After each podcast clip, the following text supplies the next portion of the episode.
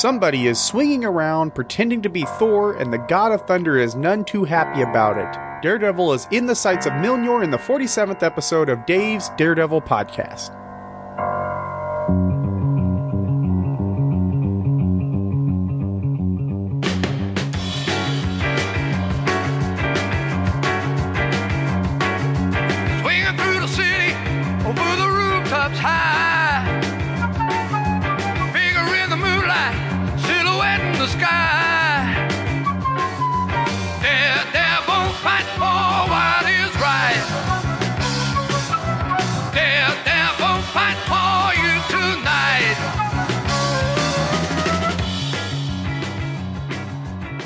Welcome to Dave's Daredevil podcast. I am your host, J. David Weeder. You can call me Dave.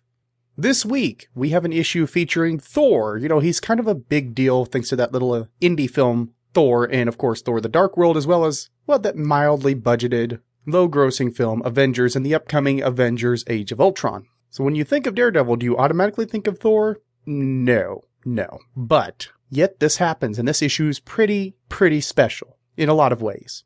But before we dive into this week's issue, a few things here and there. First off, coming in April, I am going to do a Netflix Daredevil special. Binge watch the whole thing. I'm going to release that separately. It was originally scheduled to be episode 51, but I realized the turnaround time on that was pretty tight, which ran a big risk of totally bombing and totally wearing me out. So it will actually be released on the 15th of April, which is a Wednesday between episode 51 and episode 52. So April 15th, Netflix Daredevil special. Now that segues to the next thing I want to talk about as far as what's coming up on the show. With Daredevil hitting Netflix, it's going to be bringing a lot of people into Daredevil. Their eyes are going to be on him, some for the first time, some reinvigorated, and things in between. So I am going to do a series of episodes entitled Daredevil 101. That will be episodes 50 through 55. They're all first issues. So you can look forward to the Kevin Smith first issue, both Mark Waid number ones, Daredevil Dark Nights, and more. It's going to open these doors to the newer lapsed fans and giving them some good starting places. So Daredevil 101 begins in April. Now, with that is the added bonus that, with every episode, I'm going to be giving away a free digital copy of that week's issue directly through Comixology. To do that, it's very simple. When that episode comes out, you simply share it on the Facebook or the Twitter. You know, those newfangled social networks.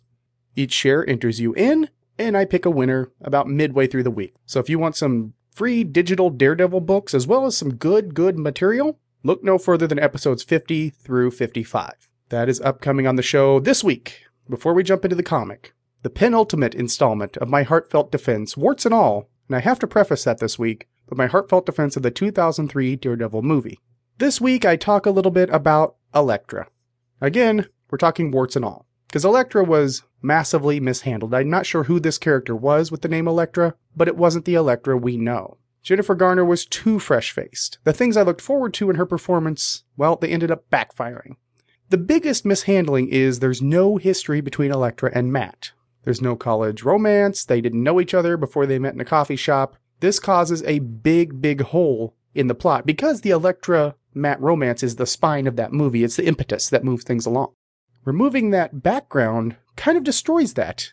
Now, there are two versions, of course, regular and director's cut. Now, in the regular version, they go on this pseudo date and they're standing on a rooftop, it's raining, and Matt hears something, she says, stay with me, and he does, they do the deed. Well, that gets a little bit further down the road, but in the director's cut, Matt actually goes out to fight crime.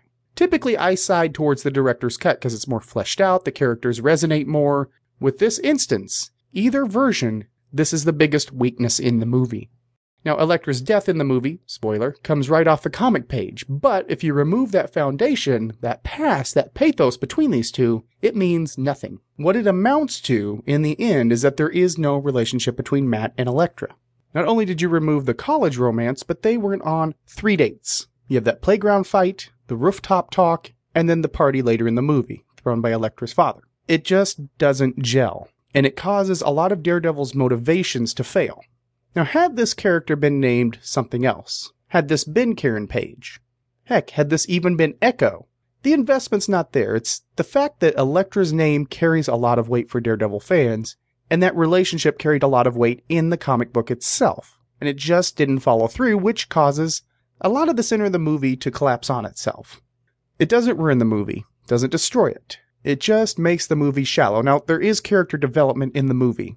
It's not great. Matt's the only one that really develops. And it's supposed to be from these actions, and that still works. Just not in a fashion that would be as potent as it would be if there was a built in past, which really, when you think about it, comes down to a few pieces of dialogue. That's all that's missing. Oh, hey, Elektra, I haven't seen you since college and we broke up. That's it. That's all you had to do, is just make out that these two have some sort of connection, that they were driven apart. You can still kill Elektra's father in the present and it still works. As long as you feel that these two have some kind of connection, because the whole thread for Matt is he doesn't open up. He's a man without hope. And that development is sort of bookmarked by the scene at the end where he and Foggy are at the coffee shop. This time, Matt is not dressed for court. He's dressed in t shirt and jeans, which means he's opening up. He's making a connection with Foggy, which should have been existence from the beginning, but sometimes you make changes in order to have this through line. The through line still works. It's just not nearly as interesting, and all because Elektra just wasn't made all that interesting in this movie. So it doesn't destroy the movie, but if we're being honest here, there's a big weakness to it that could have been fortified with what amounts to about 30 seconds of dialogue at the maximum. But next week, my finale in my heartfelt warts and all defense of the Daredevil movie, we talk about the villains. For the moment, I'm going to play a podcast for a show you should be listening to because it's kind of a big deal.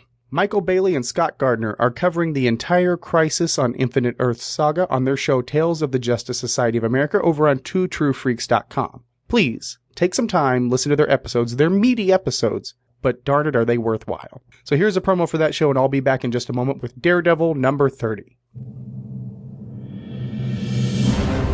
Superman, Captain Marvel, Batman, It is 1985. Robin of Earth 2, Sergeant Rock, the Legion of Superheroes, This is the most eagerly awaited comic book event in 50 years. Tommy Tomorrow, Jonah Hex, Kamandi, It will one day be called the greatest comic book event of all time. Swamp Thing, Wonder Woman, the new Teen Titans, The Haunted Tank, Infinity Incorporated, Worlds will live, Green Arrow, worlds will die, Supergirl, The Flash, and that is only the beginning. the Justice League of America, The All Star Squadron, the Huntress, Ariana, the Metal Man, Firestorm, The Nuclear the Man, Outsiders, Green Lantern, the Blue Beetle, The Crime Syndicate, Warlord, The Guardians of the Universe, Tales of the Justice Society of America proudly presents and many, many more. Crisis on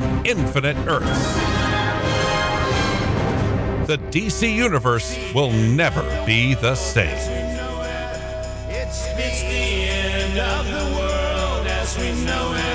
Coming January only at twotruefreaks.com. Welcome back. This week we are talking about Thor, as in the mighty, the god of thunder himself.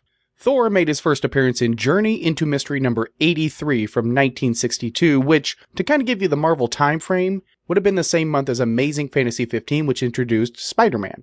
Now, wanting to do a good episode and wanting to do my homework, I actually read many early Thor stories from that first appearance up to around issue 100, and I found them really, really odd. I'll be clear, this was more based on my expectations of what the stories would be rather than an actual critique. Because when you think of Thor, you think of epic epicness, Asgard, Odin, Heimdall, and the Rainbow Bridge, but these early stories really didn't have much of that. Really, you had Donald Blake, who was the alter ego, who finds a walking stick, turns into the hammer of Thor, and gets the power. I want to make sure I'm clear. Donald Blake has the power of Thor. So when he becomes Thor, he's Donald Blake with the power of Thor in these early stories, which kind of becomes inconsistent as these go on. Because to some extent he is Thor, to a lesser extent he's Donald Blake. It's very unclear, and I don't think Stan had this concept completely mapped out. Not in the way he had other stories mapped out. I mean, with Fantastic Four, there was a clear vision. Spider Man was a clear story. The moral was very, very upfront. Great power, great responsibility, all of that. More surprising, though, was the villains that Thor fought.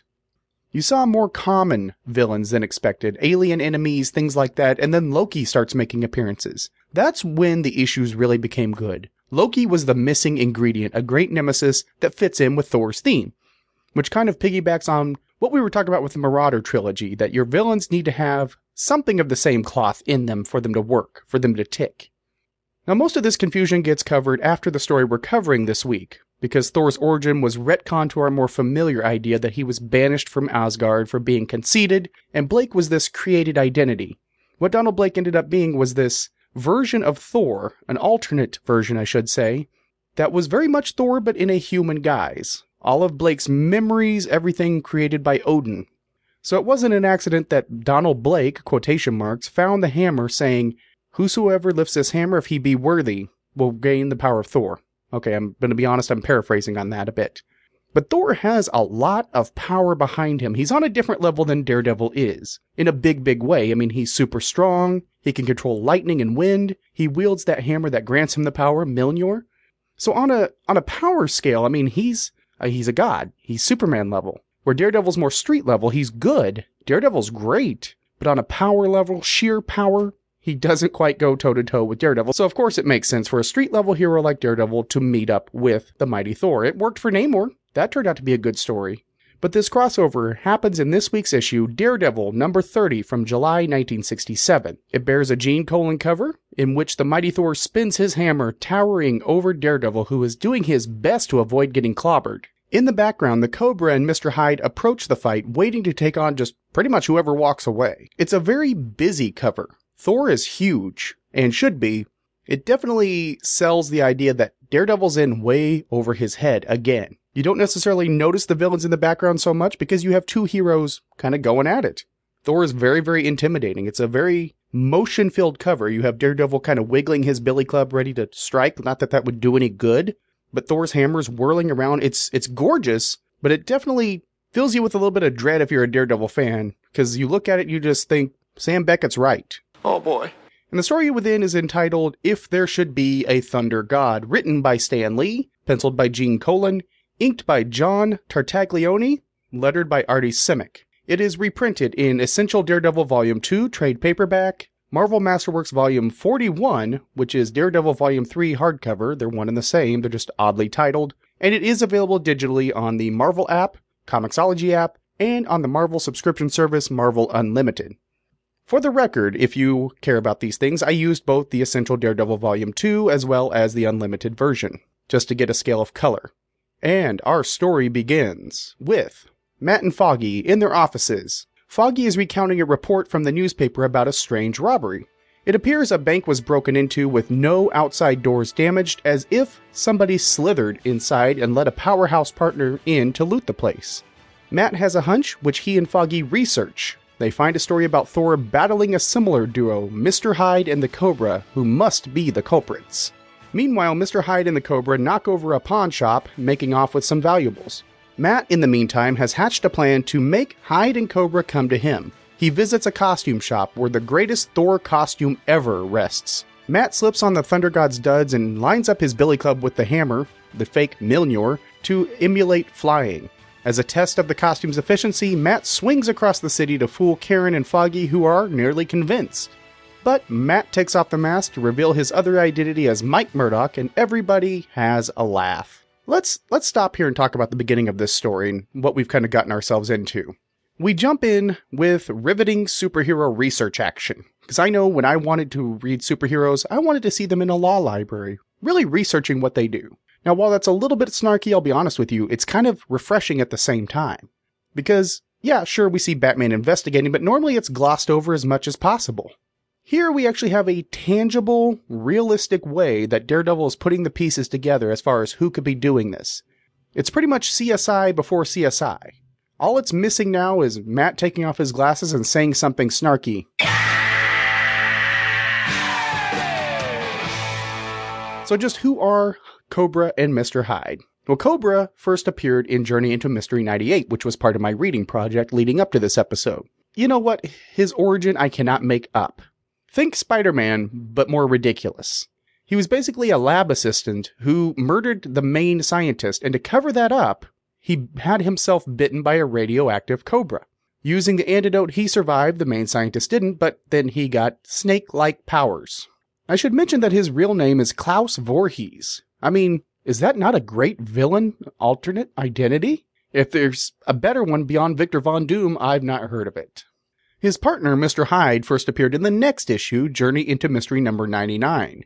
Hyde is actually Calvin Zabo, who was obsessed with the Jekyll and Hyde story, which apparently Stan Lee was too when you think about the Hulk factoring into this. But Zabo literally went out and created a potion from that story, which initiated his change into Mr. Hyde. Super strong, super evil, basically everything bad. And these two actually partnered up shortly after their respective first appearances, and they've been bickering like an old married couple ever since. They're actually quite cute, to be honest with you. Just the way they go back and forth, trying to decide who's more valuable to this partnership. They also argue where they're going to vacation. Will it be sunny Orlando or Myrtle Beach? But of course, Matt's deciding he's got to go after them. I got to do something because Matt's a superhero. Let's be honest here. Matt is really not geared up for these two characters. Hyde is super strong and just relentless. Cobra, for as much as I want to laugh at Cobra, the idea that he has these snake like powers as far as slithering, getting around, not only does it make it a pretty decent foil if he was just on his own for Daredevil, it also makes him really, really dangerous. And to give you context, let's think about this in a larger scheme. There are a lot of other heroes in New York, teams of them. The Fantastic Four, the Avengers. Why does Matt feel the need to take on Thor level villains? It's simple, he's out to prove himself. You don't see that very often where he's very self conscious about his superheroing, and yet here we have it. The other side of the coin is Matt's a good guy. He's a superhero. He wants to do a good job. He wants to keep people safe. If these villains are putting people in danger, he wants to make sure that if there is something he can do, he does it. However, having said that, no matter how noble or how insecure his motivations are, his plan is ridiculous. He's going to dress up as Thor to bait them out and then fight them. Think about that. There's a lot of flaws to this plan. One, it's ridiculous just in concept. Two, if Hyde and Cobra are baited out thinking they're going to fight Thor, they're going to bring a power level and a plan that would take down Thor. Thor could have buildings dropped on him. He's fought things like the Mangog. If Hyde and Cobra try to strike on a level that would take Thor down, Matt's going to be turned into pudding. Now, that's not the only flaw. The costume itself. Now, clearly, Thor's costume is not like Daredevil's costume. Thor has an exposed face, exposed arms, and he's quite a bit bigger. So, what's the solution for this? Plastic. Over his Daredevil costume, he puts on plastic, skin colored plastic. This actually happens. And the thing is, this isn't created by Reed Richards or somebody like that. This is something Matt buys at a costume shop. So, somewhere in New York is a costume shop that sells the greatest Thor costume of all time.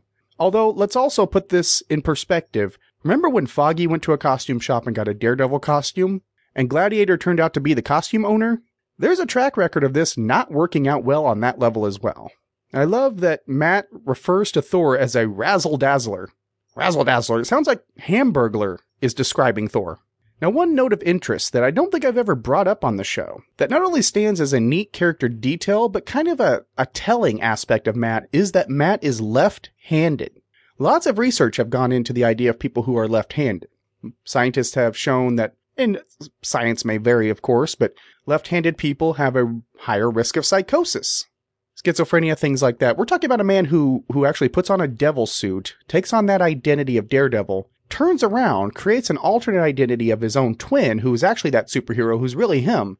So, so far, so good. So far, so good. Also interesting is left handed people hear sound differently. As in speech, left handed people will hear consonants, minute details, where most right handed people will hear syllables, which fits in with the way Matt perceives things. Before the accident, Matt was primed already to kind of operate as a blind man. Left handed people have been shown to be better at face to face sports, like boxing or tennis. Boxing stands out because, well, Matt's father was Jack Murdock, a boxer. I've not seen where Jack has been proven to be left handed, but it still stands as a thin but interesting idea.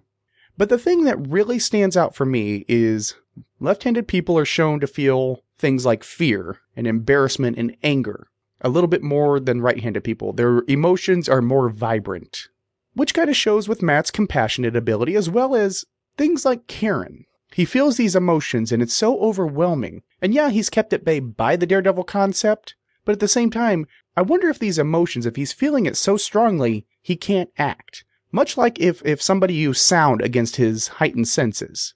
What if emotionally, just by nature of his makeup, he's just so overwhelmed by emotions he's not able to act? What if that is a big aspect to what keeps him away from Karen more than the Daredevil thing?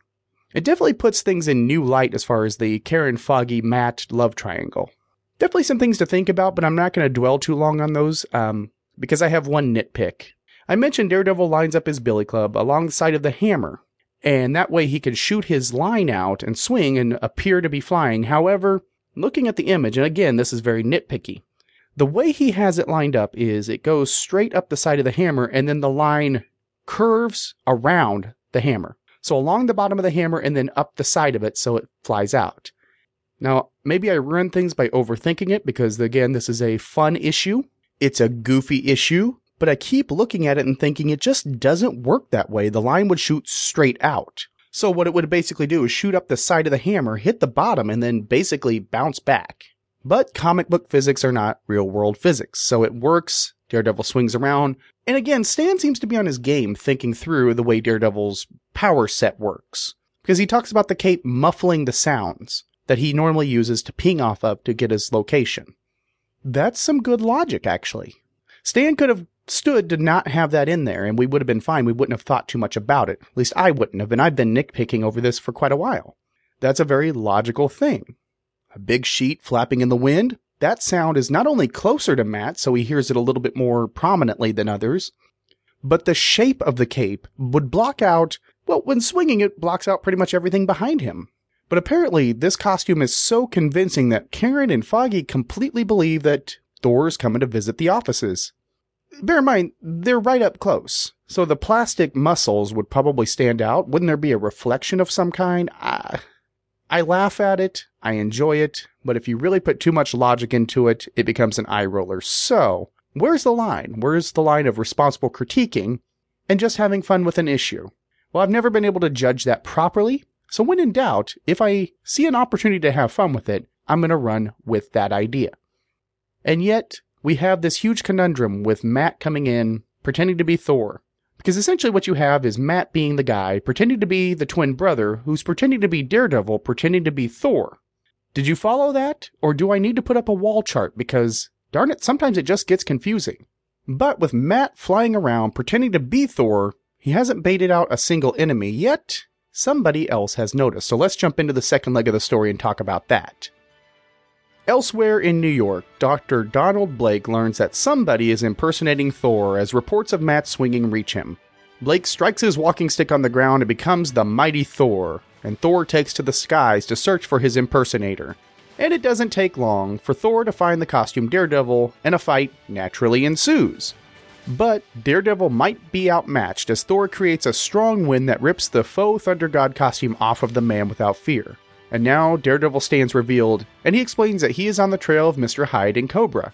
Thor scoffs at the idea of Daredevil taking on two powerful foes, so Daredevil does the most logical, sensical thing. He invites Thor to fight to test his mettle, and round two is set to begin. Before we jump into round two, let's talk about what just happened because it's a whirlwind of events. Essentially, Donald Blake hears on the radio that somebody is flying around New York who looks like Thor. The question I have is why would this be newsworthy? Thor lives in New York. It's a typical day. In fact, your workday is just not complete until you see Thor or Captain Marvel or Captain America, somebody swinging through. There's that many heroes in New York, you're bound to trip over one of them.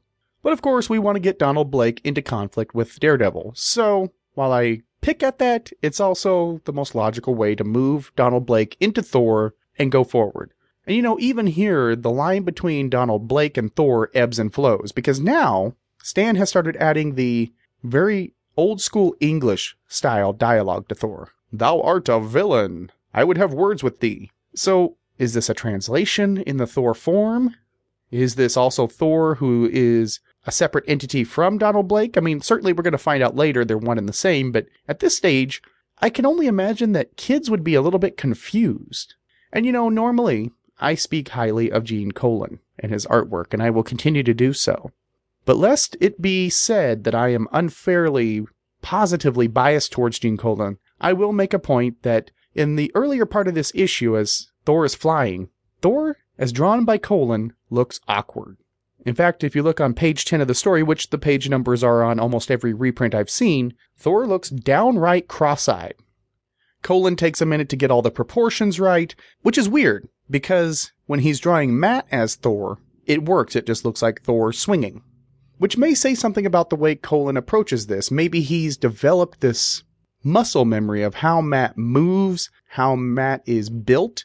By drawing Matt as Thor, he kind of knows where he's at. He feels more comfortable with that concept, which is why the Matt as Thor scenes come out fine, but when Thor actually shows up, Colan is really working on a separate character and trying to give him a different set of movements and stances. So while I'm critiquing that his Thor is awkward, I also see the craftsmanship behind it. That Gene Colan has become so entranced and so ensconced in Daredevil, he just knows how to draw the guy in any set of clothes. And of course, the inevitable happens. Thor meets Matt as Thor. And it's a perplexing set of panels as these two are fighting each other. Because you have to look so closely at the action. Now, normally your storytelling rule is with art, you should be able to remove the dialogue and follow the story. And yeah, you would be able to get that Matt's dressed as Thor, but who's who? Because you lose track after about the first panel.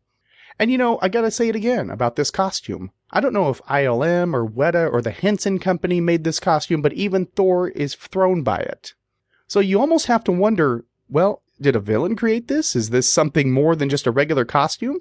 Or is Dave overthinking it again? Probably the latter. And Daredevil's kind of separated from the fight, and even then realizes how ridiculous his plan is, even though he's keeping the costume on. You know, here's a plan. If it were me and the Thunder God's coming after me because I'm impersonating him, I would strip off that whole costume, get down to my Daredevil costume, and when Thor shows up, go, oh, he went that way, and then get the heck out of Dodge. Instead, Matt sticks around, and Thor removes the costume via a tornado, a gale force wind, which rips off the entire Thor costume. However, it leaves the Daredevil costume intact. So the Thor costume is destroyed, Daredevil costume is fine. First, good luck getting that deposit back, Matt. Second, not even a rip in the Daredevil costume? These are gale force winds. I don't know that Thor can really focus it that much.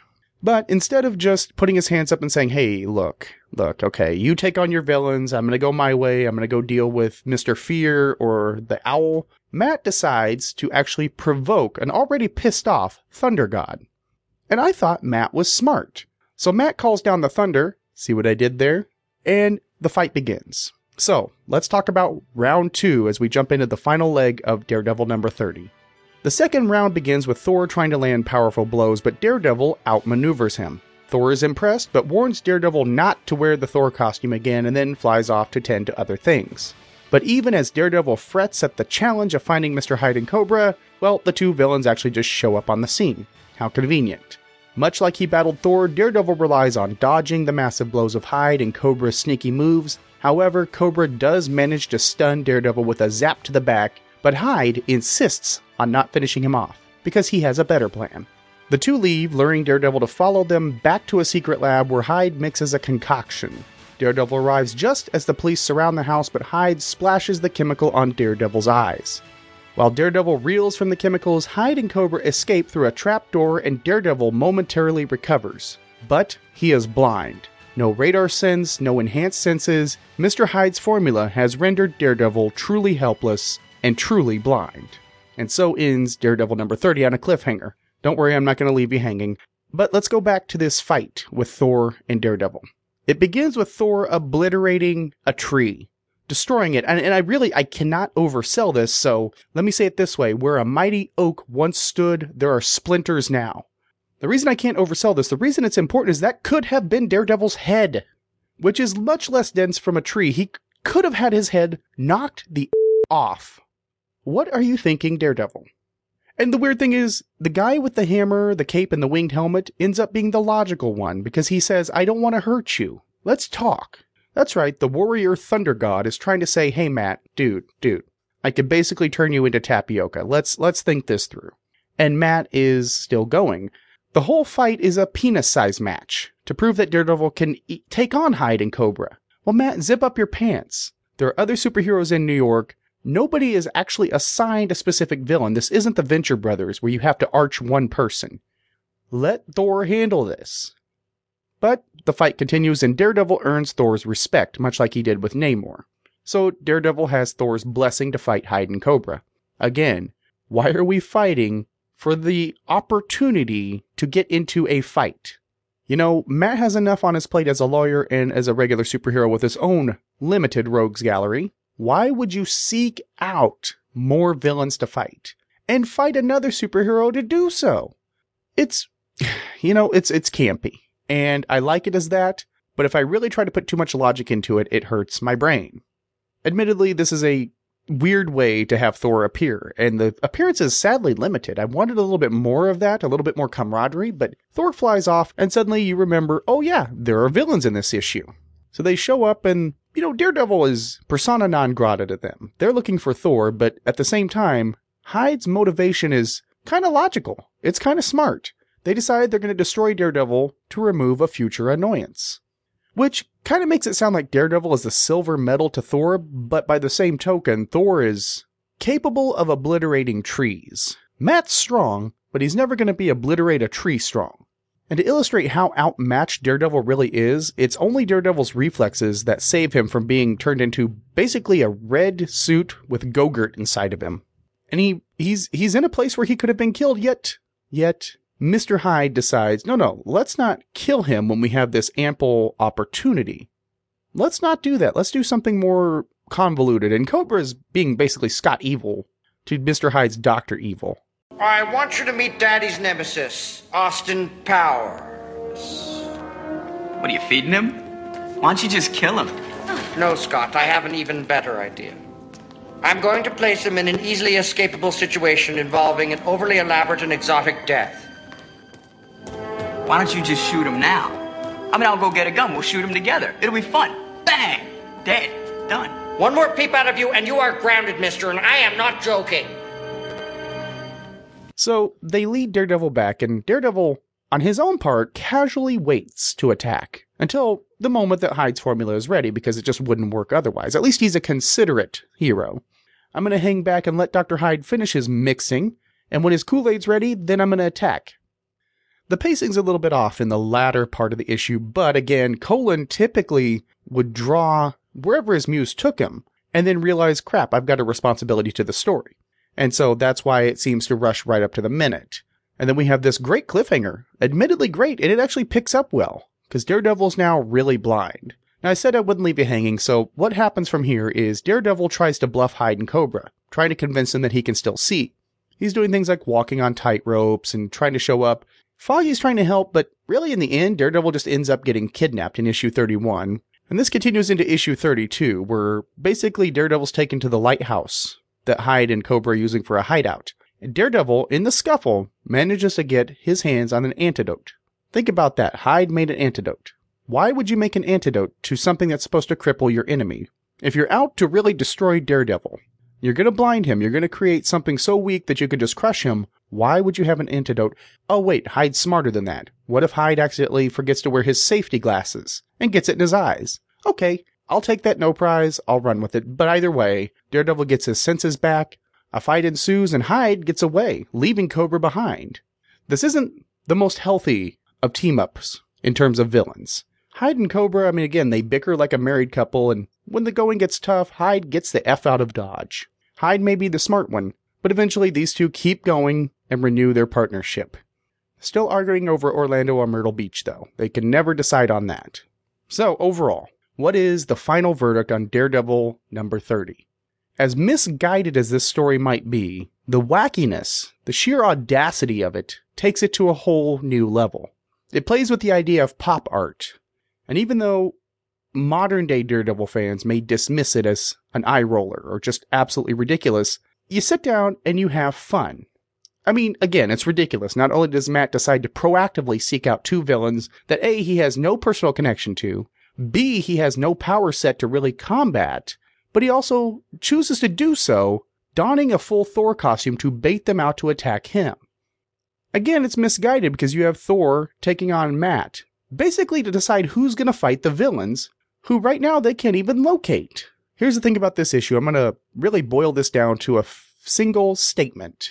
When reading this issue, you can either sit there and facepalm at its ridiculousness, or fist bump at just how wacky and fun it is. It's a simple decision when you sit down and open that cover.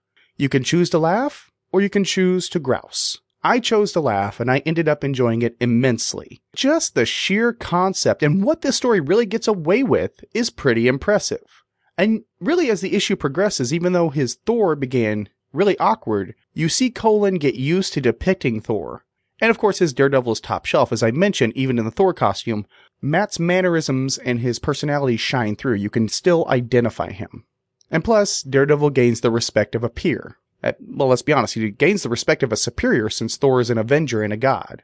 And regardless of the wackiness of this story, that aspect, the fact that Matt has gone up against Namor and earned Namor's respect as a rival, if not a fellow superhero, and also done the same thing with Thor, should show a lot of character in what Matt does. Matt may not have the powers that Thor does. He may not even be on Spider Man's level, but when Matt decides to be a hero, each and every time, he steps up to a level that most men are not capable of. So, regardless of whether his senses work, whether his mission is to protect Hell's Kitchen, or to go up against wacky sci fi people like Masked Marauder, Matt, the man inside the costume, is the important part.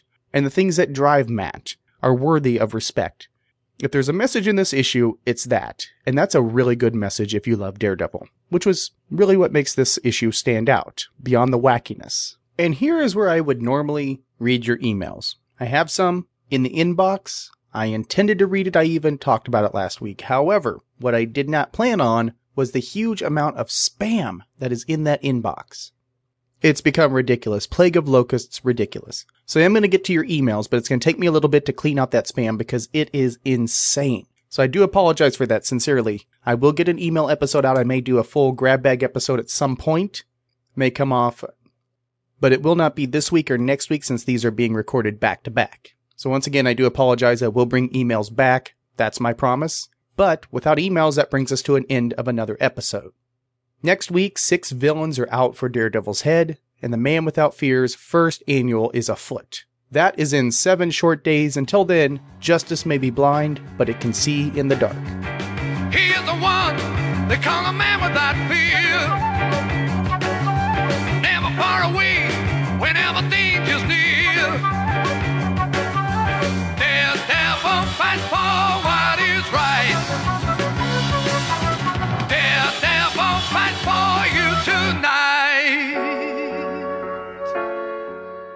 You have been listening to Dave's Daredevil Podcast, which can be found at daredevilpodcast.com. You can subscribe to the show via the RSS link, iTunes, and other podcatchers, or stream it on the Stitcher app, which gives you instant access to a wide range of audio programs. Email for the show can be submitted to dave at daredevilpodcast.com or through the website's handy contact form.